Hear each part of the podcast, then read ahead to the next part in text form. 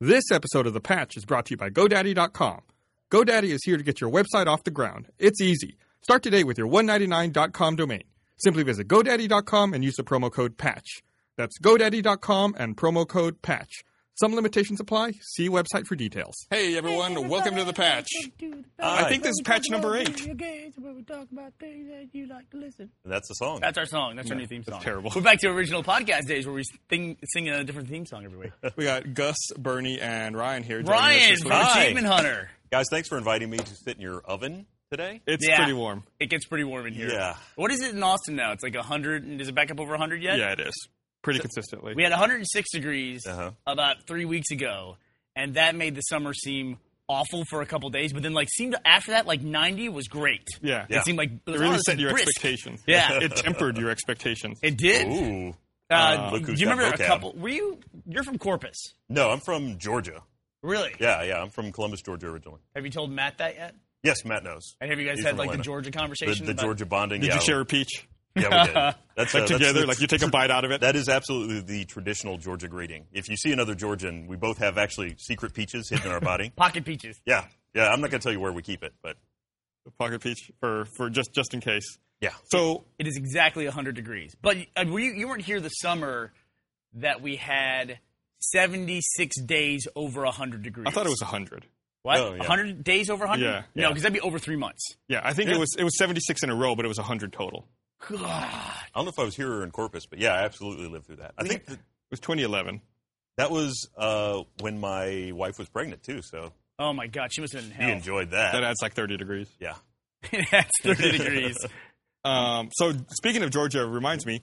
I uh, have you played the Walking Dead 400 Days yet? I have not. I'm actually saving that for a thing we're doing maybe this weekend. Okay. Yeah, we're gonna do like a you know that game time series I do, which is Yeah. basically sit down, play a game, and play with two people. Yeah. I'm not sure I can do that with Walking Dead though, because Walking Dead is so much jibber jabber. Mm-hmm. So we might not be able to talk over it. So we might do something else. Okay. But no, I haven't. The, the short answer is no. I have not played it. I just played it. How was it? Short. It was just short. I So a little shy of 400 days. I think it took two hours, which Okay. is way shy of uh, 400 That's days. a little time How do you feel? how do you feel? How do you, it's more than it's like a Last of Us day. 400 seconds. Yeah, not even 400 minutes. 400 Okay. seconds. A little So 400 seconds. in Walking Dead, 400 days is two hours. Last of Us, a day is about 10 minutes. Something right? like that. Well, you know, Yeah. time flies when you're having fun. Have you played Last of Us multiplayer yet? No, I haven't, well, I haven't played any Last of Us yet. You were going to loan me your PS3. I am. I'm going to loan him my PS3 Yeah. so he can play it. we should play multiplayer. okay. Do you, so here's a good question. Ryan is not a guy who owns a PS3. Okay. Is Last of Us worth the cost of the console? Is does it justify it going out I- and buying console for I the game? I think if you approach it as a Naughty Dog delivery platform, yes. Yep. If you uh, get it for Last of Us, Uncharted 2, 3, and to a lesser extent Uncharted 1, absolutely worth it. Well, I mean, considering especially this is the end of the PS3 era, Mm-hmm. so it's really only you'd be buying it for back catalog more so than anything you'd get going forward. Well, do you have a Blu-ray player? I do. Oh, okay. I'm, I'm muting your shit because you're buddy. fucking rude. I'm sorry. I'm getting on the fly information about ta- time and temperature. So it's 100 Good to know. It's I'm gonna important. glower at someone. um, uh, yeah, I don't, but I, I absolutely think that there, there's definitely great games to get, and um, I mean, this is the time to do it. So did I tell you the weird thing uh, that Ashley and I did is she's been playing Ni no Kuni, uh, which is another PS3 game. Uh-huh. It's like, uh, are you an anime guy at all? I chance? do watch anime, yeah. So it's You by the- like JRPGs? I sit in the area the area with Monty and Kerry. It's kind of like you have to. It's like osmosis. Yeah, you'll of pick it up by entertainment. osmosis, Yeah, you're just yeah. going to see it. it's just pure saturation in the Yeah, environment. absolutely. Because they the the guys who make RWBY, they watch anime on a regular Mm-hmm. basis. Like I constantly. remember Monty would give them assignments Mm-hmm. uh, to for, for the writing team for what to watch. But uh, she's been playing Ni no Kuni, which is I think by the guy who did Princess Mononoke, that art style, right? Is yeah, that? Studio Ghibli. There you go. You got a fucking expert right here. Why are you looking over there? She plays the game. She's like, I played the game. I've come like I like 40 hours into it. oh, are you really? Yes. Forty hours is like what? You got through the first chapter. you got one cutscene. I, under I was belt. still going through Oh, it's one of tutorials. Okay. Anyway, when I played through Last of Us, she was not. She was out in the the, the treadmill, like the garage where the treadmill set up, playing Ni no Kuni. So she didn't watch me play any Last of Us. The other night, we were trying to figure out like what we were going to do. We were going to go see a movie. We talked about going to see Man of Steel. Like, ah, I don't know if you guys have seen that, but No, uh, no desire. I, yeah, I've heard the same way. I just have heard so many things No, that are not that bad. mixed.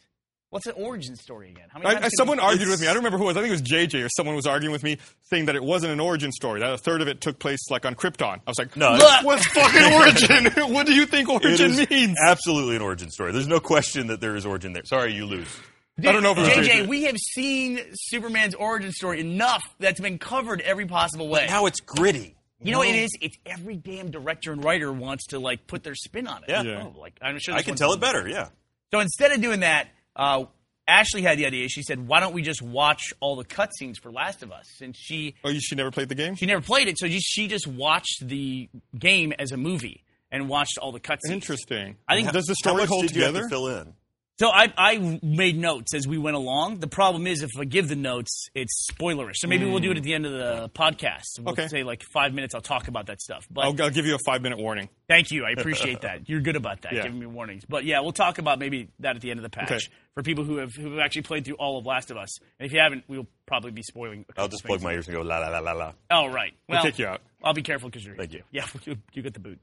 Um, yeah, but that was pretty interesting too, because then I watched it too, and I can tell you that the cutscenes were an hour and a half, uh, and I enjoyed Really? it just as Wow. much. Yeah. Does like- it have just a, like watching a movie. Does it have a just a dedicated playback area where you can just okay? Yeah, like as you feature. as you play through the game, it unlocks the cinematics, and there's a play all button. You can just play Okay. through from beginning to end. Yeah, yeah. We'll talk about it more in a minute. though. Okay, Yeah. in 15 minutes or so. When I'm not minutes. in your, uh, yeah, I'm not in your special club yet. So You will be. So people have been asking about having you on the patch for a long time, so I boy, decided to. they didn't know what they were getting on. into. Sorry, They felt you were uh, a lot more represent, representative of uh, PC gaming. that is true. As So. the one that actually has one. I have a gaming PC. It's a MacBook Really? Pro. You really is that what you use for all your gaming? Yeah. Hey, what's the the hubbub? Because the only thing I ever see you play PC on your MacBook Pro is is World of Warcraft, and I guess you play. No, Old you play on Mac. Yeah. Yeah, but I've only ever seen you play like like PC personal computer. I mean. Yeah. you know. Okay. Yeah. I played. Uh, I mean, uh, DayZ, uh, Tropico. Wow. Um, I, I actually saw this weekend, or not this weekend, the other day. I'm sorry, I'm all fucked up because of RTX. The other day, I saw that uh, MechWarrior Tactics Uh-huh. is in closed beta at the moment. really? So yeah, it's like a tactics They Mech Warrior one? game. Yeah, that's hex based. Huh. Uh, so you go to mwtactics.com, I think. Well, there's And- another free to play MechWarrior game that's that's pretty big right now. Yeah, this, Dude, this, one's, this one's not free to play. You can you can Oh, you can pay to be a founder and get into Uh-huh. closed beta access. It's like twenty bucks. it seems like a lot of games are going that route now. Like, uh, I mean, a big one. Next to the new zombies, man. They are, yeah, they really are. Well, not just mechs, but the uh, the idea of uh, pay when you're in the alpha to develop the game, like Cube World, which is really big right now, so big that you can't get it.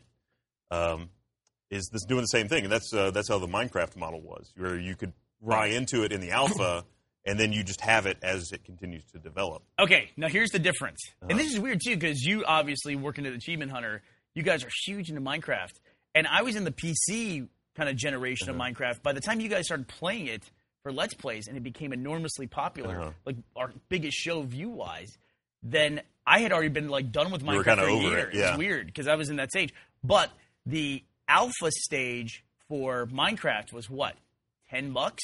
Yeah, Yeah, and I've seen games on Steam. It's like ninety bucks. There's some world domination game. What is that? It's on. It's on the rotation right now on Steam. I'll see if I can look at it. game. It's like Galactic Uh, Domination or something. oh. But it's ninety bucks to get early access. That seems kind of Yeah, steep. well, the, Well, the, they're the, pack- Mech, the Mech. Warrior Tactics game that I was just talking about has different tiers. Uh-huh. So it's like Yeah, the they all lowest tier is twenty dollars, but then the most expensive tier is one hundred and twenty dollars. Uh-huh. And I think if you pay more, you get more in-game currency, Mm-hmm. and you get like XP multiplier bonuses when you play the game. Yeah, they're offering packages. Okay. A lot of them do that. Uh, the new Marvel Heroes game, same thing. You could buy into it early and get early access and get more costumes, more character unlocks. And they just have you know a tiered system where you could get more for more. Could I could I get a glass of water, Chris? Whenever you're done there, I'm dying over here. Wanna sip my No, coffee? I Oh, don't can I have any one too? coffee. Not make a face. Please? Just make a nice Uh, please? gesture. But the uh, so you know there was a recent hubbub. I don't know if you guys read about it, um, where uh, Double Fine did a Kickstarter for their game. Oh right. and they successfully funded and everything was great. And knowing Double Fine, they probably went really over their amounts. And then they got into development and they said, "Oh well, we wrote a game now that's bigger than we expected, mm-hmm. so now we need more money in, in our budget for this." So they're going. Initially, they were going back to Kickstarter to try to get more money from their Kickstarters, which is like it's actually kind of interesting to me because if they were in a corporate environment, that's a normal conversation to have. It's like, oh, our budget's two million for this game or whatever, ten million, mm-hmm. and you know we need another two to get this thing done. Happens in movies, happens Yeah. in ga- happens in games, happens in all entertainment. That is not really an option when you've crowdsourced your fund- Uh-huh. funding for this thing. Yeah. Or the, the audience is like, what are you talking about? Now Which they is- understand. Now they're the corporate bigwigs Well- who are like, fuck you, Yeah. put out the game. Well, I mean, I think that the difference here is, and what Double Fine said was that once they got they they met their goal and they exceeded their goal, that they expanded the scope of what they wanted to do. and I think that's where the problem lies. It's nice that they expanded the scope, but people who initially kickstarted expected one thing, and they expected it to be funded with the money they had. They didn't so now, expand the budget appropriately. Right. or- So I mean, it, it, it, I I think it's great that Double Fine's willing to expand the scope and add more to it, but it's hard to communicate that message to people Uh-huh. that we're going to give you more. We just need a little more money to make that happen. but they already have more money. That's what people are saying. It's like you already went over your goal. yeah, they busted the cap Right. already. Yeah, But then yeah. that, I mean, that's what allowed them to really expand their scope. And look, like I said, this is a normal discussion to have in development. Mm-hmm. You're just now have, having to have it with instead of ten faces, you're having to have it with a, like a ten thousand faces, and where people are mad. And Who I all think feel it's. entitled, even though they only gave ten bucks. But listen, But they were promised. Yeah, they were They were promised. promises were I'm made. not saying they're not Yeah. unjustified, but yeah, I mean now you've got a lot of people who think that they are now owed something, which because they kind of do. Uh, But listen, I don't know if you've ever been in an environment like that. If you talk to investors who invest money in your project, Uh-huh. they feel very entitled once they give you money as well. They, it's no different. It is funny to see the public reacting exactly the same Thanks, as, Chris. a, as. Hey, thank you very much, Chris. Uh, where the fuck's my drink? the uh, it is funny. Cheers, guys. Um, to see how the public. I- I'm fine, Chris. I don't need anything. Um, is acting essentially like a board of directors now. Like a board of directors saying, "Fuck you! We paid you this money. You said you were going to deliver this game, so you deliver delivered." They had Right. that tough discussion, and now the public's doing that. But if the public was witnessing, say, Activision or Microsoft Game Studios doing that to Double Fine, they'd go, "Give them more money, Microsoft Game Yeah. Studios. Just do it. We want a better game." I missed a lot of this controversy because this was happening while we were doing Moving for RTX. As a result of this rescoping of the game and this request for more money, has that pushed the delivery date back? Or are they still expecting to meet their initial delivery date? I don't know. I think that's the other the other problem with Kickstarter is like you know as these things do start to not deliver, what then happens? Like the Ouya is going through that right now, where there's some tiers of the Kickstarter that are not receiving their units yet, Even And- though it's publicly available? even though they're in retail at this point, they're just not delivering that. It's uh, one of the early lessons learned in Kickstarter is that the less physical the rewards are, the more likely they are to deliver them. Once you start layering in physical award, uh, rewards, people don't understand what it takes to manufacture and ship all those things. And it can eat a massive portion of your Kickstarter budget if you do I'm sure the shipping cost alone is staggering to just meet all the demand for the Kickstarter people for the Ouya or things like that. Yeah, Yeah. yeah. Uh, and yeah, I mean, as you're saying, this is a totally, absolutely normal process whereby, I mean, how often do you see a trailer for a game or. this is there you go. Chris's water delivery. All right. Thank you, Chris. Your hand's all wet. What'd you do? You like You dip to, it? get- you had to the scoop glass- the water you into the dip it into a trough? Is that where that was coming from? All right. Thanks, man. Uh, how often do we see a trailer or you know a, an early website for a game where they promise all of these features and then you end up getting a third of those? Well, that, But that, happens- process can't happen anymore. Yes, four four. models. That's a Well, that also happened example. with um, Star Command, the Uh-huh. iOS game that I talked about a few weeks ago. Uh-huh. The Kickstarter promised a lot of things, Uh-huh. and then when the product was finally delivered, a lot of it was cut with promises of like this will be patched in. Right.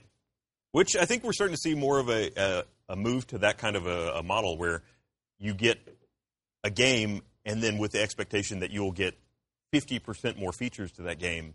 Again, that's the, the Cube World Minecraft kind of idea where that game isn't done.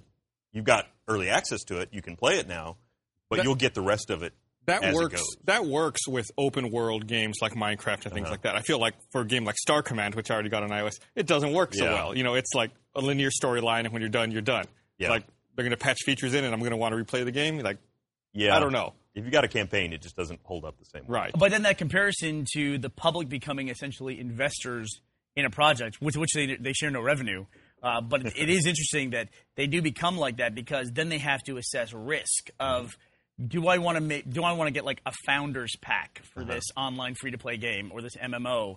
Do I want to spend 120 to do that to get these benefits, which are great long term if there is a long term? Because a lot of these things shut their doors pretty quickly too. Mm-hmm. And Yeah. you know, you're making that investment choice before you've seen anything other than their concepts usually. Right. Like, Right. well, this is the ideal we have. We don't even have anything to show you that works. Yeah, we really have changed the model a lot. Yeah. And then if the game is wildly successful, they really don't share it, other than the fact that they get entertainment out of it. Which know? I mean, that's the same pitch anybody these studios are making when they're going in for other kinds of, kinds of investment anyway, right? I mean, Mm-hmm. they still are showing up with nothing on hand and saying, "This is my idea. Can you give me money?" Uh, it's just it's more public now. When you, Ha- Have you ever backed Kickstarter, I've never backed a Kickstarter. No, Bernie? Uh, b- many. Many. Yeah, probably twenty at this point. I think. I've only ever done one. I, I actually linked up my Kickstarter to my notifications, so now I get notified when my friend because you can have friends on Kickstarter, and every time they do something, it notifies me, which is cool for finding out about new projects. But then I'm like, hey, you know, Shannon McCormick, stop being so fucking generous. you're, you're blowing up my email. There's a couple of people I follow, and Shannon McCormick, who plays Agent Washington in Red vs. Blue. God, he backs a lot of stuff because it's not, you know, he covers theater. There's always a lot of uh-huh. local theater projects and stuff like that. But I don't always back technology or gaming stuff.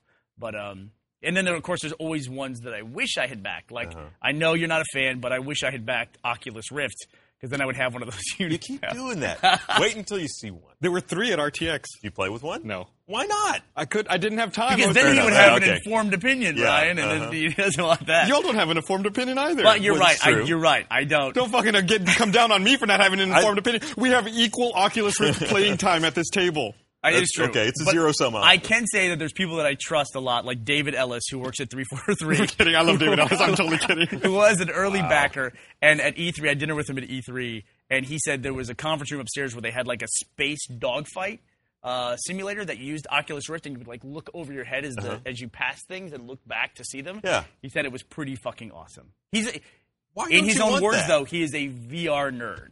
I don't like VR. What is I it feel about like VR that I've don't like? seen past iterations come and fail. Oh. That's well. That is a fair point. At this point, we've never seen a delivery of VR for the home that has been anywhere close to Yeah, what it's you like would want. people. Uh, it's always a grand promise and then a failure in delivery. But you gotta assume- until we start seeing successful delivery, Yeah. then I'm not going to believe You it. got to assume that we're headed that way, though, right? I mean, sooner or later, someone's going to make a I product I don't want to have something that sits on my face. I already have a hard enough problem with 3D glasses that I have to put over my glasses. But it's this close to your face. yeah, it's, another, it's another thing that has to go over my glasses. Do you need like the My glasses? glasses are going to. Yes, I do. My glasses So are going to get smushed up against my far? face. No, I can't see anything. Wow, okay. They're going to get smushed up against my face. Going to get all smudged. I'm going to be able to see anything. It's going to be a terrible experience. That is a horrible experience when you when you have glass and they get that smush and it's like it bends around your face. Something about it is just it's terrible. How about we just wire them into your eyeballs? okay. You'll go for that? I'll wait for the second revision. Okay. Let me ask you this: On cornea. You're not excited about virtual reality products. Are you excited about augmented reality products? Uh, kind of to a lesser extent, but I feel like no one's doing that right either. Are you talking about stuff like Google Glass? Or like on your iPhone when you can hold there's apps where you can like hold up and it shows you where the Starbucks is through the camera. Those are okay. Yeah. I have, I, uh, but I, mean, I feel like that's still in its infancy as well. Like Yelp has that monocle Yeah. view, where you can be like, "Where's a restaurant around me?" and you just like look around. Yeah, that's kind of cool if, if you're in an unfamiliar place. There is a cool app that like if you just want to show off cool technology, there's a very cool app on iOS, iPhone, uh, which is called is it called World Lens or Word Lens? Oh, I think it's called Word Lens. Word Lens. And have you ever seen this before? Uh-uh. So it's a product you buy, Word Lens, and it activates your camera, so you look around the world, the world in front of you, and they have give you some demo. It's like five ninety nine last time I downloaded it. They give you some demo libraries, English to Spanish and Spanish to English. Oh, so you hold Oh, it I up to like an about. exit sign, and on the camera, seemingly Mm-hmm. Like it changes a real picture to convert the English to Spanish or vice versa. So if you're in a foreign country and you don't speak the language, you could theoretically hold this up and it would translate all the signs for you That's a great idea. and it's not like printed on the screen as subtitled. It like changes the image. It is one of the most. It's really strange to look at the way it Now, does. that would be really surreal. it is very surreal. It's one of those products. The first time you use it, like, is, is this magic? I mean, is it just overlaid in it? Or No, It changes no. the words it's on the fucking, screen. It's fucking I feel crazy. you're blowing my mind. It's kind of like you just combined the uh, that Photoshop filter where you could uh, you know constructively that content aware rebuild- scaling. yeah, yeah, the content- aware Contextual, area. contextual scaling. yeah. Is that It's what like it you is? combine Context that aware. with Context uh, aware, yeah. OCR from scanner Yeah, technology. exactly. Uh, all right. It's the exact same thing. I wanna You know when it. they take that window and they resize it? And what is Uh-huh. it? It's content aware scaling. Content Content aware. aware fill or scale. Yeah. Yeah. So it's basically. Which, by the way, I played with and does not work. As oh really? Yeah. Well, they always use a great. I'm sure it's better now, but I, I use it pretty frequently for? Uh-huh. every Rooster Teeth podcast thumbnail. We have to do that because Oh, we, yeah, on yeah. the our thumbnails have that left gray and black side Mm-hmm. with the Rooster Teeth logo, and so the image is too wide. So I always have to content aware, scale it Well, down. You should explain what you're talking about to people So who haven't you seen take an image. I mean, it's it's old technology by now, but you Yeah. take an image and you basically like resize it, and it removes unnecessary data, so it doesn't look like it's warped or out of aspect ratio. Right, Yeah. like you can take a like a landscape. They always show the mountain with the lake Yeah. and the sky, and they shrink it, and it keeps all the images or all the assets in the image Yeah. on the fly, but it just gets rid of the dead space. Well, it, it does. I mean, things in the, the interim. Like, for example, if we went to the, the three shot and we had Gus and I on either side, It'd be a great time to go to three shot. there we you go. Uh, and you wanted to just get rid of Bernie, Yeah. it could Why wouldn't keep you? me and keep Gus and just squish the thing together, and then eh, we would still be correctly proportioned, but this area just kind of Would collapse like the, I would the totally, logo. I would totally watch that podcast. By the way, that's a really good, podcast. I'd like to see that. and I did play with it for a while when it first came out. Um, the content aware fill specifically, and you can get some horrific things with that, especially if it's got any kind of faces in it. I think I did it once, and it decided randomly to grab a person's face from the crowd, just fill the whole area with all these contorted heads. That sounds frightening. It was frightening. Barbara for RTX posted a panoramic shot of the convention floor Uh-huh. before it was open, so it was just an empty convention hall.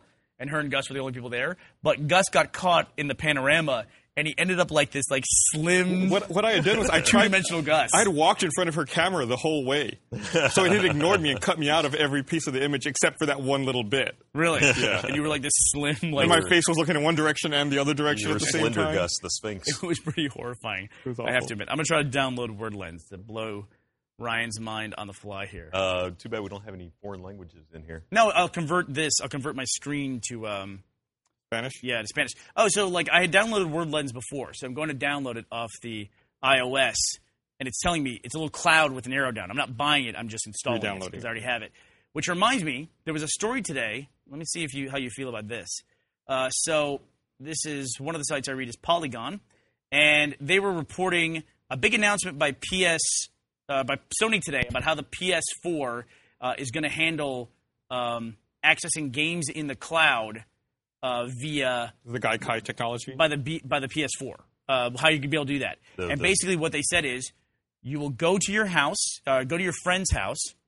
The games you purchase will live in the cloud, and what you'll do is you'll sign in using your account, and then you'll be able to download your game. And while you're signed in, you can play at your friend's house. And everyone's like, "That's fucking amazing!" It's like, "Wow, look at Sony; they're destroying Microsoft this generation."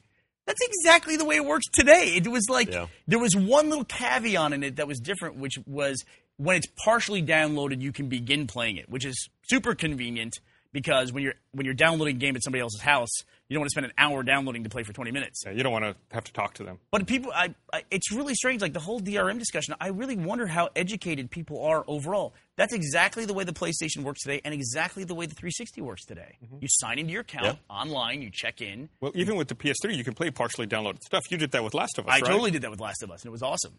And I kind of needed it because the first download of Last of Us, as they do day one delivery on, on PS3, um, was uh, the first download I- time I downloaded was six and a half hours, I think, if I recall correctly. The second time was 40 minutes. So because I didn't, wasn't doing it on launch day. Okay. Yeah. But I had to, uh, I sat down and played with, um, I did a recorded the game time, which will come out soon, uh, with E from Xbox Live. And I just was like, I thought it'd be fun to say, okay, we're going to download a game and play it. But we started from that process, and I said, well, what's going on now? Like, how many servers are involved in checking my account? Like, he broke down, like, when you go to check your, your monetary account, which is another change that was made today. Uh, and then he talked about how content is distributed because the way that it, when you look at something like the Xbox or the PS3, they're distributing all those games, and then you look at stuff like Netflix and Hulu, which are on the dashboard now. That's a lot of content that Yeah. just lives all of it. It was really interesting the way those content delivery systems work, but that'll that'll be out soon. Cool. But uh, did you see the change today, um, where beta users for the new Xbox update have reported that they have they are moving to uh, real world currency and, and ditching points? Oh, the They, they points are announced that, they announced that at E3, uh, but they made it seem like that was going to come with Xbox One. I agree. I thought it was an Xbox One feature as well. Yeah. Did you hear the thing that's uh, now raising the fur on the back of people's necks, the hair on the back of people's necks for this? But they can only use their local currency. No, prices are going up. Like? Going somebody, up? somebody did the calculations on that, and uh, some of the titles are as much as thirty percent higher, which sounds like a lot, but that was like a specifically, I think, a nine ninety nine title that was going to like eleven ninety nine or something like that. So, the, but they're in general prices are going up for some of these things, which By removing the points, the price is increasing. seems like a bad idea to layer that in at that point in time. It really is, yeah. Yeah. I mean, at the time you're trying to convince people of the steaminess of the future of the Xbox. Look at you, the Yeah, steaminess. steaminess. It's all hot. It's The all sauna. Uh huh. So people were tweeting at us that I guess the Steam summer sale starts tomorrow. Yeah. I Um, don't know if I'm looking forward to that or not. We'll see what's on sale. Totally looking forward to that. I have so many goddamn titles that I have not installed. Let me see my library here. So I have all my games. I have 117 games Oh on my gosh. Steam, and I have installed 15. so I, I have a lot of games. The Steam sale, if you've never done it before, is like for one day, for 24 hours, like mark stuff down 75% or 85%. Oh, yeah. And you're just like, yeah, I totally you can't that. not buy things because they're so cheap. it's so funny. I know that that sounds ridiculous, but when it gets to a certain price point, you're like, someday I I'm might gonna want play to play that, point. Yeah. and it's three dollars. You, you really reach a point where like, I think it's actually more expensive for me not to buy this. Yeah, Somehow you it work will that out in your physically hurt me if I don't own this game today They- for that price. And that's the thing is like there's a huge and that's what achievements play into.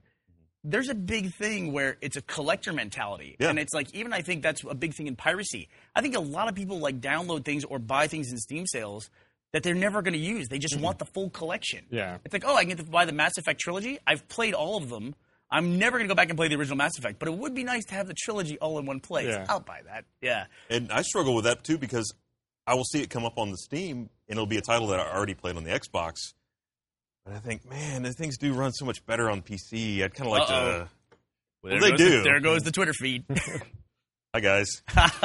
uh, well, I mean, especially for things like Mass Effect Three or any of those uh, Dragon Age things where it's got a lot of load times between maps and PC, it'll just flip over. Xbox, you gotta wait. It's a thing, all right. yeah. It was optical versus. You know, Yeah, I mean, it's just Hard PCs disk, are later. At this point, is newer technology. When we get to Xbox One, it'll probably catch up again for a while. But especially once you can download and install games to your well, you can do that now. drive. You can do that Yeah. now on Xbox. So it was people are writing now their stats. One guy wrote, I have 85 games on Steam and only two are installed. Can you imagine a world where Ray decided he wanted to collect Steam games instead of achievement? That would be that would be a scary where the the economy would uh, take off and raise the personal economy would collapse.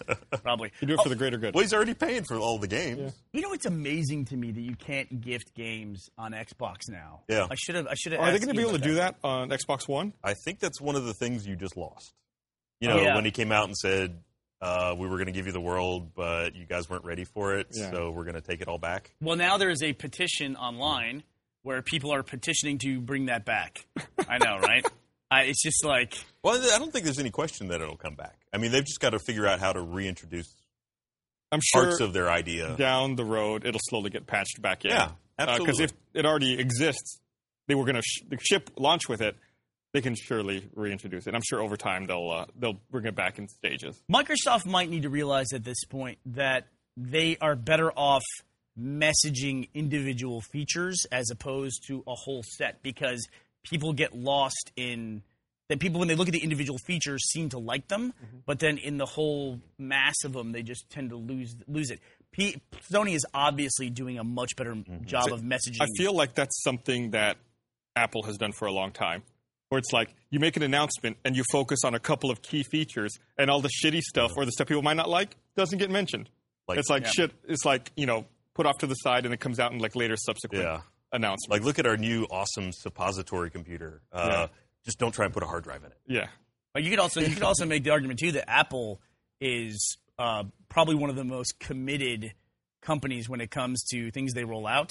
Uh, because when they say like they'll turn off products, they'll get rid of stuff. I always go back to um, when all Macs went to USB, and everyone had serial and parallel devices, and Mac just goes, "Oh, and by the way, these new computers will not have serial or parallel interfaces," and everybody's like, "Ha, what?" It's like I have to rebuy like six hundred dollars worth of printers and scanners and everything else. Like, yeah, you got to do that, and they, they, and they didn't back off from that at all. Mm-hmm. I mean, they went full USB. Sometimes you got to make those leaps. Sometimes you do. and that's you what they said. Is like if you want to move forward and make modern computers, you have to get rid of legacy. Yeah, Which, and I kind of feel like where Xbox had its problem was their best ex- explanation of what they wanted to do was when they were when they were conceding that they were going to take it out. Yeah, Like they when they finally really told you what you were missing on, that's when some of those features made sense. That, and that's when people started launching petitions. now- yeah, and now they want some of that back. to get it back. I, I, I do not see a world where we don't. eh, You know, honestly, when they first announced that feature set day one, I said, "Nah, that's at launch that won't be there." Yeah. I, my the only thing they haven't done yet that I still think they will is offer a version with no Kinect. But now that it's kind of come to light that there may or may not be any way to interact with the Xbox in certain ways without it, that may not be realistic. Yeah. But no, I, absolutely, there, there's no way that you won't have that sharing stuff come back soon. I would imagine. whenever you have these big leaps, Mhm. um, it does seem like you know, kind of like easy into the water versus jumping in. You know what I mean? Uh, but there are some things like there there are clearly lines. I get that we will get to a point where when you tell people they have to have internet to do run certain devices in your house, I thought we were there, but uh, we're not there. But it will eventually be like electricity. Like you have to have water, you have to have electricity to mm-hmm. run. You know, you know, modern house. You just accept that internet. If you ask me, I would turn off cable before I turn off internet in a mm-hmm. heartbeat. Absolutely. In fact, I'm about to do that now that Game of Thrones is over. I would like. I think we've talked about this before. I don't know if we ever talked about it on a podcast, but it's like, where, how would you rank your utilities? Like, is internet more important than I can say I, like a sewer Uh, connection? hmm. phone line. Well, you got to have electricity. You have no, phone no line? phone line. Phone line? Phone line's No. gone. I don't have a phone line either. I mean, I have phone lines, but I don't have a phone. Yeah. A landline no phone. phone service. Which And- they, they push those bundled packages real hard, but I know that fucking drives me crazy. Who buys that? no. I don't Well, want- at one point I did actually. I think two packages ago, I had a phone line because it was actually cheaper to have it than not have it. That's how hard they wanted you to have a phone line. Yeah. It's it, it, it's worth a lot to them to have Yeah. that and be able to deliver those things. But why? Because it's useless, Yeah. and no one ever used it. Um, so there's a thing with you know telecom being built the way it is, and Gus and I come from a telecom background. One of the big things uh, that exists, there's a lot of government funding for phones. It was determined at one point that everyone had to have access to a telephone. So if you can get hold of a phone bill or look one up online if you don't have one, there's a, a line on there called the Universal Service Fund, which everybody pays into, which basically says everybody in the U.S. has to have a phone line. So we're going to make it available to anybody everywhere. Everyone is going to pay into this Universal Service Fund. It's a ton of money. Like every phone customer pays in like three to four bucks a month on that. It just basically says my installation is going to cost forty nine ninety five to install a phone at my house. Also, if you live in a ranch out in the mm-hmm. middle of nowhere, your installation also costs forty nine ninety five. Right. Equal So- opportunity. Exactly right. Universal access is what it is, and they've talked about doing that with broadband. And I think even Sweden is is it Sweden or Norway? They've got a bill right now that guarantees a certain level of internet access. Interesting. I think it's like 15 megabits.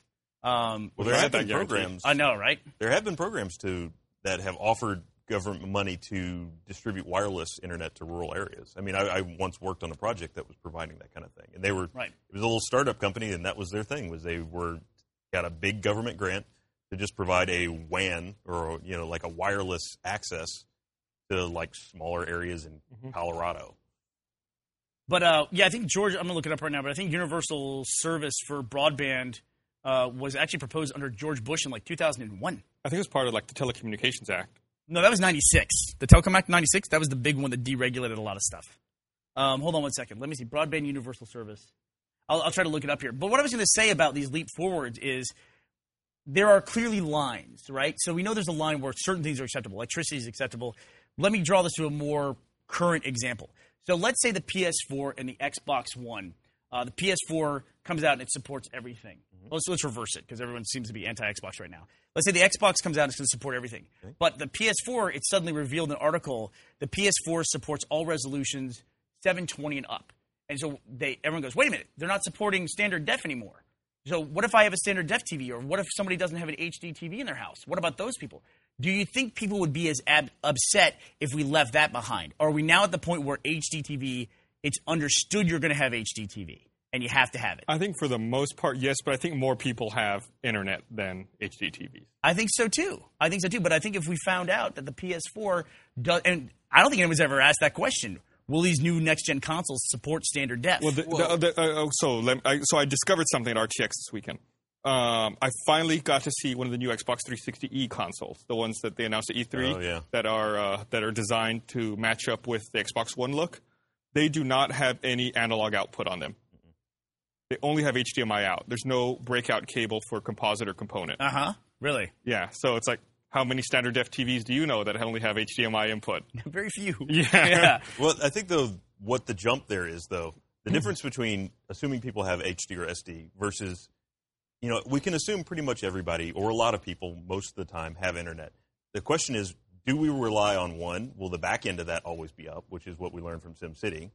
And two, people that just don't want to have their internet on all the time or don't want to use that, their usage. And there's that. also very legitimate arguments about features that they think they're losing, like the ability to sell used games. Yeah. which is which is a pers- which is a personal thing where if somebody buys mm. something, they think they own it. Yeah. We also have worked in with professional software for a long time now in our careers. We know you never you never actually do own software. No. You license software, and, and and people don't think about On the that with, their, professional level, with their games. They don't think about that. But it's a licensing agreement. Those agreements that you're hitting accept to, Mm-hmm. you're licensing software. You, you're not buying it really. No. Yeah. Well, and as you know, someone that uses Steam primarily, that's not something new to me. I mean, okay, I can't sell my game, Yeah. so uh, that's that's just normal operating procedure. But Well, you see now. Look, here's a Steam gamer right here. To you not being able to having to be online and not being able to sell your games, that's not anything new to you. not particularly, yeah. And that's the a lot of those features I immediately identified with. Okay, so that's the normal thing that I already deal with. However, you can play Steam offline, uh, but it can be a pain in the ass to do it. Yeah. Um, so I mean, yeah, that that much was normal, but and this is where Xbox I think could make up a lot of ground, and they've started to. Uh, Steam, because of that same thing we're talking about, will always do sales. They're more aggressive at pushing down prices than Xbox has ever been. Uh, Historically, Yeah. but both the, both the Sony and Microsoft right now are doing massive digital sales. They are, Yeah. and I saw that. Yeah, they've got some decent ones going on right now. I think everyone recognizes, you know, the success of the Steam business model and these sales. I mean, we're already talking about the summer sale, you know, where you get these, these Right. flash sales. I think Sony and Microsoft both realize the value in that, and I think Yeah. we're going to see a push towards towards that model. Which that is something that's still, and it, that, it seems like it's fine to you guys, but the idea that a you know digital version costs the same as a box version, that kind of does bug me. Yeah, I think I think honestly, Microsoft would be very well served, and Sony too, if they they competitively price their digital versions Yeah. to be lower.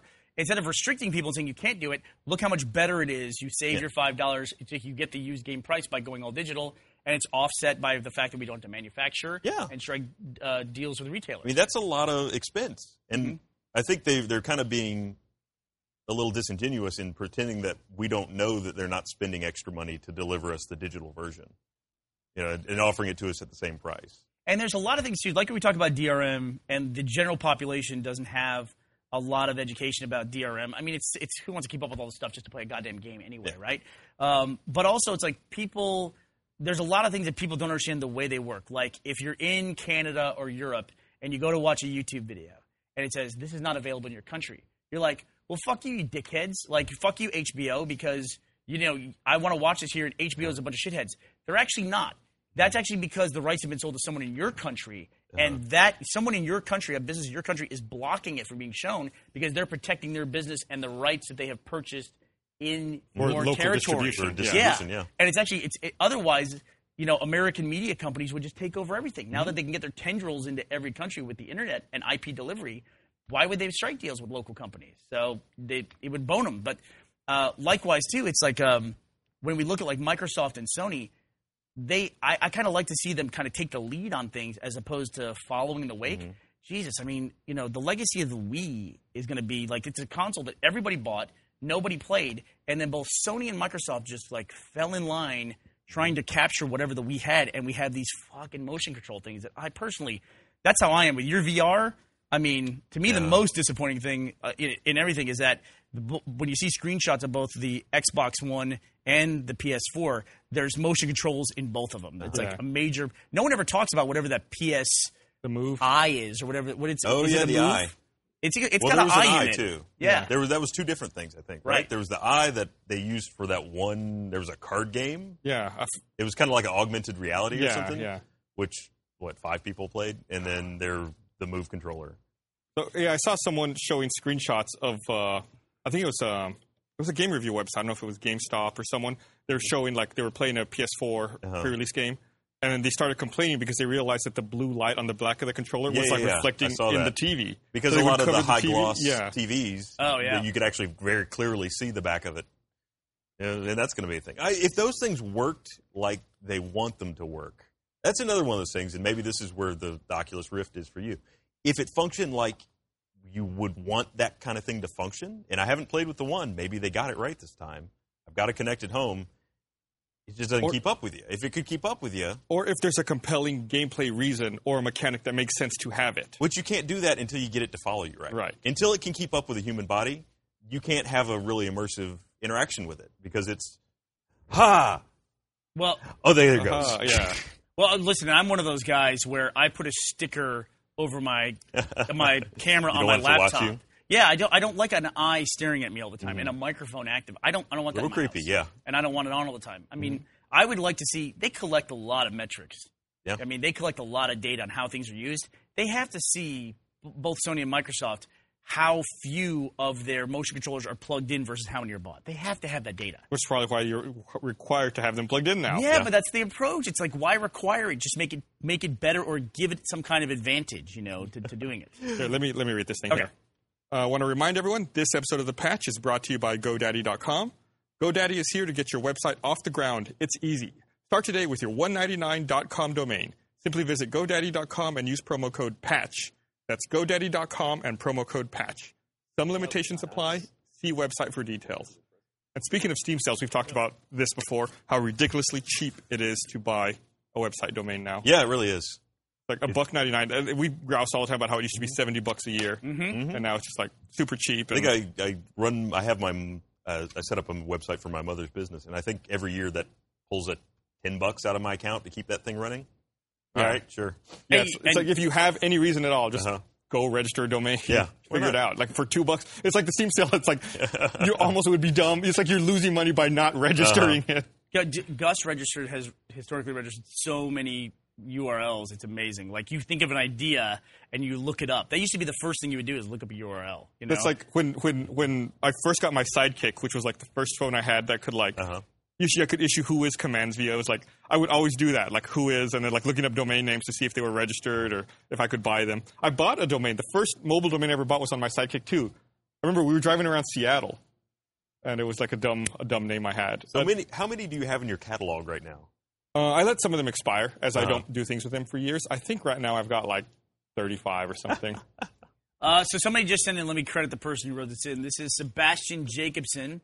Uh, I can't see his username on Twitter, but he wrote in said it was Finland uh, was the one who passed uh, internet access. Well, actually, this is 2009. There's something new and more recent that I read. Uh, but Finland became the first country in the world to declare broadband internet access a legal right.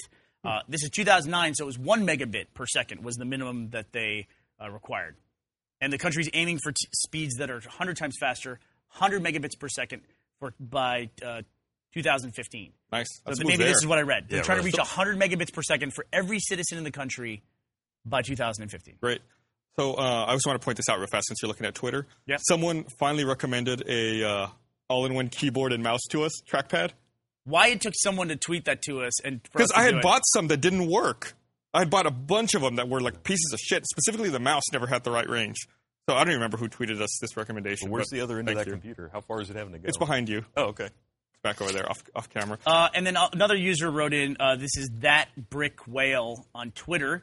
He wrote, uh, but hey, the patch with buying games on demand, you have to have a credit card and shit. You can't just use cash to get those games. How are you going to put cash in your computer? Well, I just saying that what they're what they're saying is like he can go to a GameStop right now and pay cash for a game. If it's all digital, he can't. I argue you totally could. You go to Walmart, you buy an Xbox gift card. Gift Wait. cards are like.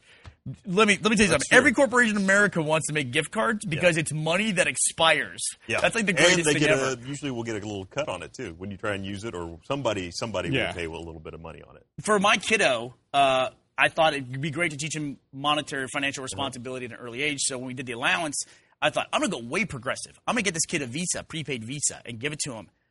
And all the ones I looked at, they were like five ninety nine a month. Mm-hmm. They they pull out of it to maintain, Mm. and the kid's gonna keep like a forty dollar balance, maybe you know total uh, in it. So I was like, holy cow! But yeah, gift cards, people love them. Which- what, what did we read one time? The Best Buy wrote off in a quarter for expired gift cards that God. went unused. It was it was around a billion dollars, wasn't it? I'll look it up. Something ridiculous. I don't think it was that much. That's a huge amount of money. I mean, the other thing about any kind of card, especially credit cards, any you know debit card that you use, uh, you don't ever see it but on the backside, the retailer that accepts that card has to pay money to the processing. Right. It's So- a, a couple. It's a small percentage. it is. It's a small, So- but it's a little But bit. I feel Edward. like they abuse that sometimes. Like Oh, there's, yeah. a, there's a local food Absolutely. truck that used to require a minimum Mm-hmm. uh, to use a credit card, and they charged like a three dollar service fee. Uh-huh. And I would get pissed off at them because I said, "I'm coming here. I'm buying like seven bucks worth of tacos, and you're charging me a three fucking dollar service fee." I said, "I run an online business. I know you're probably spending at max three percent." Of a transaction fee on this, I said it's only costing you several cents to get this done, but you're passing on, you know, essentially a fifty percent surcharge. They're like, we'll waive the credit card fee for you. I was like, that's not the fucking point. The point is, like all the other people in line that you're just making a ton of money off of, and you're passing it off as, oh, we're a small business. And, Convenience fee, man. yeah, it's fucking bullshit. Yeah, I can't find this article on this. I mean- but I'll look it up still. Are we still living in a world where you need cash that often? Even Some people need for it. anybody? Well, young people. Yeah. Young- like my my 11 year old, Uh-huh. if he wants to buy a game with his allowance, how's he going to do it? He's come to me, and it's harder for them to make those. You know, All right. yeah, it's it's funny. We're going to Australia soon, and uh, I was thinking about. it. I was like, am I gonna have to take cash down there, or can I do everything with a credit card? So I think I'll pull some cash out just in case, just to have it. But I think everything should be fine with a Yeah. credit card. I mean, a lot of times you can go to actually the, the times that I've traveled abroad, you could go to an ATM and stick your card in as long as it had one of the Yeah. the logos on the back, and you could get local currency with pretty decent rates. Yeah, normally that's better than the rates you get at currency exchange Yeah, a places, lot of times, 'Cause they're especially at the cut. airport. Now you may get a back end charge for doing it. Yeah. that makes it kind of. I just got a new credit card that has no foreign transaction fees. Hey. I'm so excited about. are you really? yeah, like you- it's like the uh, the the worries of a of a frequent traveler. You're going to hit for all the foreign fees. yeah, so I wanted to go back real fast and talk about Walking Dead 400 Days. I felt like we kind of Uh, uh, another user here, real quick, said that ca- in California now they passed a law that said uh, gift cards are not legally allowed to expire. Canada. now. In California. Really, everyone's saying Canada on my feed. Oh, well, California maybe and Canada too. Let me just check. Oh my yeah, Twitter. California. This is user generated content. We take make no claims for it. Um, so I, you know, like I said, The Walking Dead 400 Days. It's about two hours long, and I found I it was okay. Mm-hmm. I didn't like it as much as the original episodic content. Okay. Like I felt like the 400 Days is essentially five stories. They're all really quick, and they're they're over before you really get invested in any character. Are they And I like felt like that was on to the original, or it's like Yeah. totally separate stories. totally separate? Okay. So I feel like you don't get time to get attached to the characters, and each story is essentially two or three questions with almost no gameplay. Two or three questions, and it's like walk from here to here. It's an interactive fiction. they they sent you a vignette essentially. Yeah, Listen- And it's like a very, very watered down version of the greater game. Yeah. I'd rather have seen another chapter, all fully fleshed out, instead of these five individual stories. Well, yeah, and obviously they got it so right with the relationship between Lee and Clementine, and you were so invested by the end of that thing. Holy moly, that was that was that was. You did ever you played play the original? I haven't yet. Oh. I bet it's going to show up on the. Uh, I bet it's going to. We'll see it on the summer Steam sale. I Absolutely buy that game. Yeah. I, that's what the other thing is. I always want to play things on PC, but now because I'm hanging out with people with stupid large achievement scores, sometimes I kind of feel like I should play it on the Xbox just to get mine Mm-hmm. a little closer. I don't know. I went over forty thousand now, so I think I'll forty thousand. Yeah. So now I don't care as much. Yeah, I think you're And the catching up to me. I'm, I'm somewhere around there. Yeah. What are you talking about for gamer score? Yeah. Yeah, I'm at like eighty five thousand.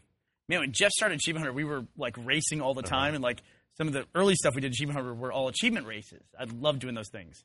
Um, we did that. Uh, did you ever see the the Mile High Club run videos that we did? No, uh-uh. it was like the first ones we ever did. We weren't even on YouTube at that point. We were doing them on the journals on the site, and it was like we did a race to complete. The first thing we ever did was we had a bet to who could the moment Modern Warfare came out, um, who could complete it 100% of all the achievements the quickest because we saw there was no multiplayer achievements. There was only single player achievements.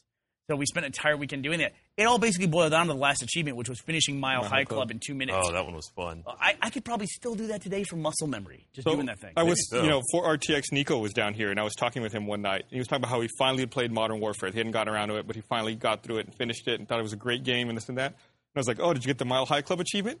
And he goes, "The what?" You know, the Mile High Club achievement. He's like, "What are you talking about?" It's like, you know, after the credits, there's that final mission in the airplane. He's like, "What?" I was like, "When you're done with the game, there's another mission. You're on the airplane. You have to like save the president's daughter or something." He's like, "I've never seen that." I was like, "There's another fucking level." yeah, and it's a good one too. yeah. God, you, And that's why you should sit through the credits. Nico had a really cool thing. I like like performance level achievements, and Nico had one where uh, he had an account. He had thousand gamer score. That was it, dead even a thousand. and it was all in Halo Three. That was it. Like he had a, he had 100 percent in one game and got no achievements in anything else. He had that for like two or three years. Which too. I mean, that's not even 100 percent of Halo 3, right? well, That it was was like before DLC. Okay. Yeah, it was before DLC. And you know, he yeah he didn't go get the perfection achievement or whatever that is after afterwards. Oh, that was a. Oof. yeah. So um, wrap it up here real quick. We're actually coming close to the end of our time. We have we started just a couple minutes late, so yeah, we have like ten minutes left. Oh, great. Uh, I was hoping at RTX, uh, one of the games that we had playable that was a really cool deal was Ubisoft brought uh, Assassin's Creed 4, Uh-huh. and it was in your massively crowded Achievement Hunter corner of the Yes, it convention was. center. Sorry to everybody that waited in that line. uh, yeah, and we got to play it on uh, the main stage. Actually, we did Uh-huh. a Let's Play. It was a lot of fun. Honestly, that new uh, the pistol mode was a very different kind of gameplay from anything So I've you done. You have in- to kill someone with a gun. you have to use the pistol pistol. Yeah. and then not only that, but you have a. Uh, and obviously, it's really hard to get away when someone's going to shoot you from afar. So you could tell when someone targeted you, and then the mechanic was essentially you could spawn a shield that would protect you from one shot, uh, and then you had to try and get away. You just, uh, even going sometimes behind obstacles wasn't enough to really elude the bullet. So uh, you had to get through the doors or use the shield in a timely fashion. So it was a lot faster, a lot less stealth based, a lot more intense uh, than any other Assassin's Creed gameplay that I've played. Uh, and the the regular gameplay that we did for the the first couple rounds uh, seemed like a little more streamlined than in the past. There was I don't know if it was the game type we were playing or just that's what they're going to. I've, I've, I've heard people say that that they feel like it's a lot more streamlined. there was a little bit less uh, emphasis on stealth to some degree because it seemed like you got the same points whether it was stealthy or not. Just getting them was the point. Uh, but no, it was really a lot of fun. It ran great. It looked beautiful. And you guys Uh, have done a lot of Let's Plays in Assassin's Creed 2 and Assassin's Creed 3 multiplayer. Do Yeah. you, I mean, do you well, like those have. other games? I've only been in one of those. oh, okay. So I've only played maybe four. That was probably the sixth game of Assassin's Creed multiplayer that I played. It seemed like a lot of fun. I've, It never, really I've never played Assassin's Creed multiplayer. It's Yeah. never been a franchise that really grabbed hold of me. It's it's very different from most other of that genre. Uh-huh. Um, the you know the emphasis on being stealthy and being but aggressive at the same time. Uh, and I yeah I think this is a really good outgrowth of that. It looked fantastic. Uh, so you know that's I guess the first next gen title really that I've played with. Uh, so no, if if that's the direction we're going, I think it's going to be impressive once we get to the Xbox One and the PS4. Speaking of next gen, Yeah. the uh, GTA 5 gameplay Oh, trailer yeah, yeah, yesterday. Yeah, people are fucking begging for us to talk about it. Yeah, well, of course. It was. Did you did you watch the Yeah. gameplay trailer? Yeah.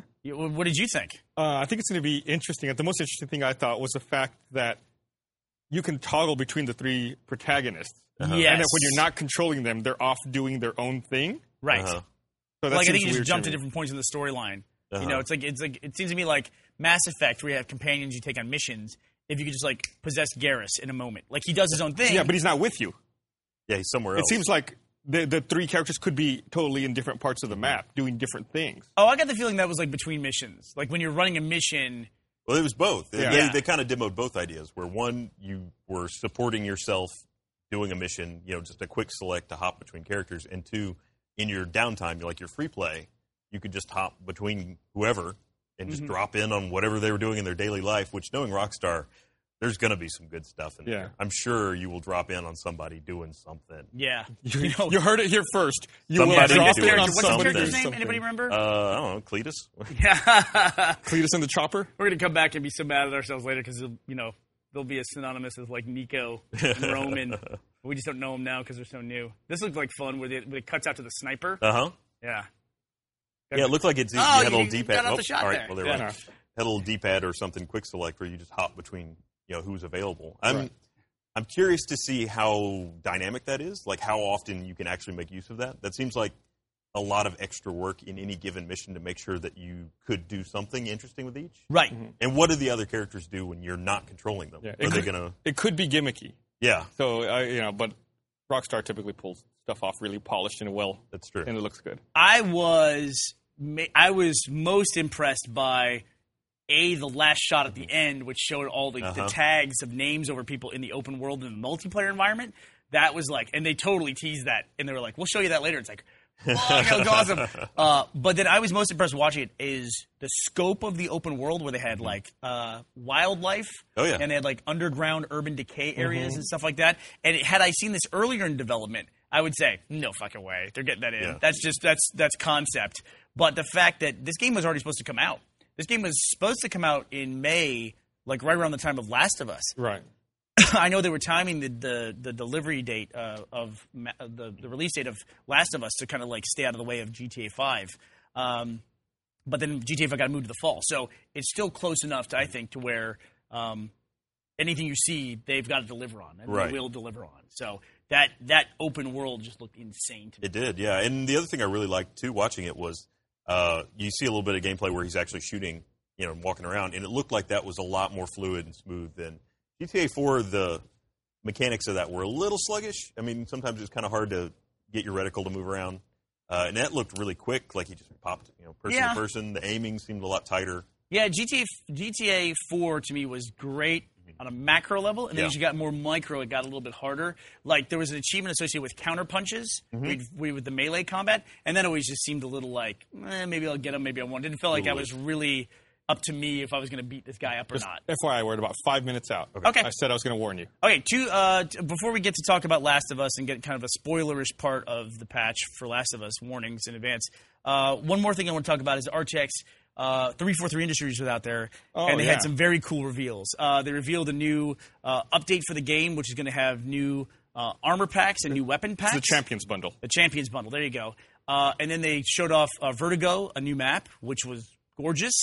Um, and I can't wait to see that. Pitfall, which is a, a remake of the Pit. which came along with a new game type. Yes. Which is near and dear to our hearts. It's a sports game type.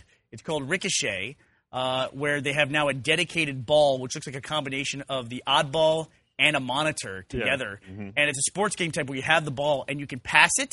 There's a mechanic in the game now for actually passing the ball. And you can score in the goal from a distance by like Shooting making it. a shot Yeah. and shooting it in, or you can run it in for more points. And we got to play that on stage. Uh, and unlike Grifball, uh, it, it it doesn't use just hammers and swords; it uses all the weapons. Uh, so it's And there's a new armor set that looks like like a football helmet. Oh, it looks yeah. like a sports. yeah, it almost looks like a, like a lacrosse helmet. Yeah. Yeah, like with the, it's got the, the steel grid on it, which is funny. The guys in armor Who are shooting each other have like this face mask thing on. Yeah, and one of the uh, one of the cool things too, they're they're bringing back the uh, in the armor pack, uh, bringing back the ODST helmet they showed off, and then they showed off the Mark V helmet, which Yeah. is like this awesome like low res, janky looking helmet. It's just like I you know obviously that's near and dear to our hearts because a Ricochet is a lot like Grifball, and the Mark V helmet is you know I wish that's how technology really progressed, where it started off really blocky and low pixel, and then slowly became high res. Like newer laptop. Well, I guess it kind of is how it ha- looks. I mean, if you look at an old laptop versus what we have now, it's like Oh. all streamlined. like the old lug tops, you Uh-huh. and stuff like that. I always said that um, I went back and watched RoboCop, and oh, I should talk about this for a second, by the way, because people asked about my case. Um, the last last week, I think on the patch, I was talking about my iPhone case, which is a it's a credit card case that like my credit cards live on the back of my iPhone. Everybody has been asking me about this on Twitter. What it's called? It's called a Boost case. It's a B O O S T case. I got it at Urban Outfitters, is where I got it. But it's a um, it's the Boost case plus wallet. I think there's also one you get that the battery hangs off the back of it. Um, but yeah, we said like I went back and watched RoboCop, the original RoboCop, and there's a thing where they track RoboCop, and he's got like a device in him where they can track him. And the bad guys are holding the thing in their hand. It's about this thick, and it's like this wide, and it's got like a red, like old school LED in the middle of it, and it's got like a shitty map of the city. I'm like, hmm. And I was thinking, wow, my device I have in my hand is better than what they could fake in the 80s. They couldn't come up with a fake version that was better than what I have. Like this would have seemed unrealistic at the Right, it's like, yeah, no one, no way, no one will have that. So we have two minutes out. All right, any more things for Ryan? Anybody got anything they want to talk about? Twitter's not that immediate, so no, I guess not. All right. Beat All it. Well, see you guys. Unplug. Love you, Ryan. Thank you. Thank you. I'll unplug you there Thank you. Please do. so you can get away. There you go. Right, get out of here. Okay, so you want to talk a little bit about Last of Us? So you, she watched all the cinematics from beginning to end. yeah. So we were. So if, by the way, if you're listening to this, Why don't you Why don't you pass off your mic to Ashley in case she wants to jump in? if you're listening to this or watching this, we're gonna be very talk a lot about spoilers for the patch or for uh, Last of Us. you look so depressed there so, for a second. uh, so I'm just letting you know you should stop listening or stop watching if you have if you care about spoilers for Last of Us. Um, so what was the story complete? Could you get the whole story just by watching the cinematics? Uh, I would say no. you can't. And I took notes when we were watching it, and maybe Ashley can kind of jump in here for a second and just like ask us questions. Ashley, jump in here and we'll plug you in. Uh, but basically, there were gaps, and there were important moments in gameplay uh, that didn't translate in the cinematics. Specifically, we're not going to do a spoiler cast on Last of Us because it's a pretty straightforward story. Hello, Ashley. How are you doing? Hello. Hi. One minute. So, um, you know, there's a big moment at the end of the game with the surgeon, Yes. and it's in gameplay. One of the criticisms I have of Last of Us is that because it's in gameplay, it seems like a choice, but there's no choice involved Right, no with that. choice, yeah. So it should be in a cinematic. Well, I've heard them talk about how that they, they did a lot of playtesting on that. Naughty Dog did a lot of playtesting on that, and that initially that scene played out as a cinematic, uh, but they reverted it and decided to make it gameplay. I, I That think they went back and forth a lot on that specific moment. I think it should have been a cinematic. If you're not going to give the player a choice, like let the surgery go forward, you don't necessarily have to shoot the surgeons, though. you sit there forever in the room. You can shoot one of them. It's a question of whether or not you shoot the other ones. Oh, well, that's okay. I guess that makes sense. I mean, you could have come out of the cinematic and had that choice too, right? You shoot surgeons? Well, it's you didn't see it. you didn't see it because you didn't see the cinematic, so that that's not even included. Yeah, when you're taking Ellie away from the Fireflies. At Okay, the yeah. end The last I see is um, uh, he he's being marched out, like frog marched out, and he like attacks the guy, and then he comes up in the elevator with Ellie, and I was like, it all went great. yeah, yeah. you go through like a long thing where you fight, and then you have that's to a like horrible battle too at the end. Yeah, they have Ellie. She's under anes- anesthesia, and uh, you have to like shoot the surgeons Me plug in? or shoot at least one surgeon You need a plug in here? in order to uh, I'm in gonna order plug in. to uh, get out of the of the hospital. Okay, so ask real questions. Like, what was one of the things that you missed Um, in it? Okay, so The first the big jump. beginning, the, the beginning, all you see is you know uh, uh, Sarah falls asleep, and then she's we're spoiling, right? Yeah, Yeah. she's only were getting watched shot. cinematics. Yeah. She's getting shot. There is there there's nothing in between. Um, you know how you know Her fall- falling asleep and getting shot. There's there's a big blank, huge disconnect. Also, what is missing from this zombie movie that we watched in cinematics? Oh, all the zombies. There's like, no There's zombies. like three zombies, and it's the best zombie movie of the year. There are three zombies. We counted. well, So let me ask you, what kind of zombies are in Last of Us? Tell me what kinds there are. Are there different kinds? It's got like little heads that kind of come out like like that. Clickers are the only thing in cinematics. There are no runners and there's no big ones. I wonder if that's an intentional choice in order to make you connect better with the human players I and mean- not make it about um, the I mean, scary you- monsters. You certainly do. There's there's no there's also like really no shooting. Um, the only like real death that takes place on screen is is, is Sam. Actually. Um, and you know to some This is really degree, spoilers. Henry. Yeah, you miss Henry's betrayal, uh, and also she's like, "Why is Joel or fa- falling off the horse? Yeah. Oh, I have no idea what happened there. I just know that some shit happened and He's hurt." when he falls on the rebar. yeah, yeah, he, you, that's not in there at all. So there's really cri- the more some of the more critical moments in the story. You know, she sees they're going into a, a hospital facility or the Firefly facility. Then all of a sudden they're on a horse and he's hurt, and then it's winter. yeah, and- and then it's winter and uh, he's been in a coma for what like three months. I have no idea. Yeah, Also, boss battles like right after that, boss battles that happen. She doesn't see the resolution on that. She sees the setup for it, and then the boss battle is in the game, so you don't see it. Yeah. But did you feel like you watched a complete movie? Could you tell the story? Do you think of Last of Us with some major missing components? Yeah, there, there's a couple major missing components, but otherwise it was actually a really good movie. So how long was the runtime on um, all it the was a little over an hour and a half. Oh, that's wow, that's a lot. Yeah, I mean it was actually like movie length. And from my she and also she's like, where do these giraffes come from? Oh yeah. um, she did not. She, I don't think you knew they were giraffes. Did you? The giraffe. You thought they were in mountains or something like that. She Yeah, didn't know well where they, they were. well they cut from from Winter and um, Ellie getting away from crazy like fucking mountain men um, with- with chopping blocks and everything to. ah. That's a big gap. She's Ellie's on the chopping block, and then they're looking at giraffes. Yeah, like she she runs out the window and then they're together in you know a summery place and there's giraffes. What happened? How So- did they reunite? As someone We're who's at played an the hour, game, so we're gonna wrap okay. up. But as someone who's played the game, really quick roundup from my notes here. Playing playing the game and then watching it, you don't get a good sense of who the enemies are. Like you don't know when you move from the you're fighting zombies to fighting or fighting the military to fighting zombies to fighting the hunters. There's a long stage where you fight hunters uh, to fighting the. There's the guy they ambush them. They they ambush the truck Okay. um, with the bus, and uh, but you'll get a good sense of that. You also get a much better feeling watching all the cinematics back to back. What the early cinematics were and what the newer cinematics are. Oh, you can really? actually you can tell a difference in quality between them. In particular, there's one where they come out of the sewers at the beginning with Tess, and that looks like a very early cinematic to me, or maybe one that was done later and rushed. Hmm. So if you've played Last of Us, take an hour and a half and watch the cinematics. It's fuck, they're awesome. I may go back and do that. Yeah, It it's was a cool definitely obviously not the way it's intended to be watched, but like we've said, Naughty Dog just makes incredible cinematics and incredibly cinematic games. I, it's worth it to me to go back and watch it. I thought it was interesting. I saw someone tweet awesome Keyblade necklace. I didn't even see it until I saw the tweet. okay, so uh, thanks for watching, everyone. We'll be back uh, next week with another episode of The Patch, and uh, we'll spoil more games for you. Bye, everybody. Bye. Thanks for being on the podcast, Ryan. That was awesome.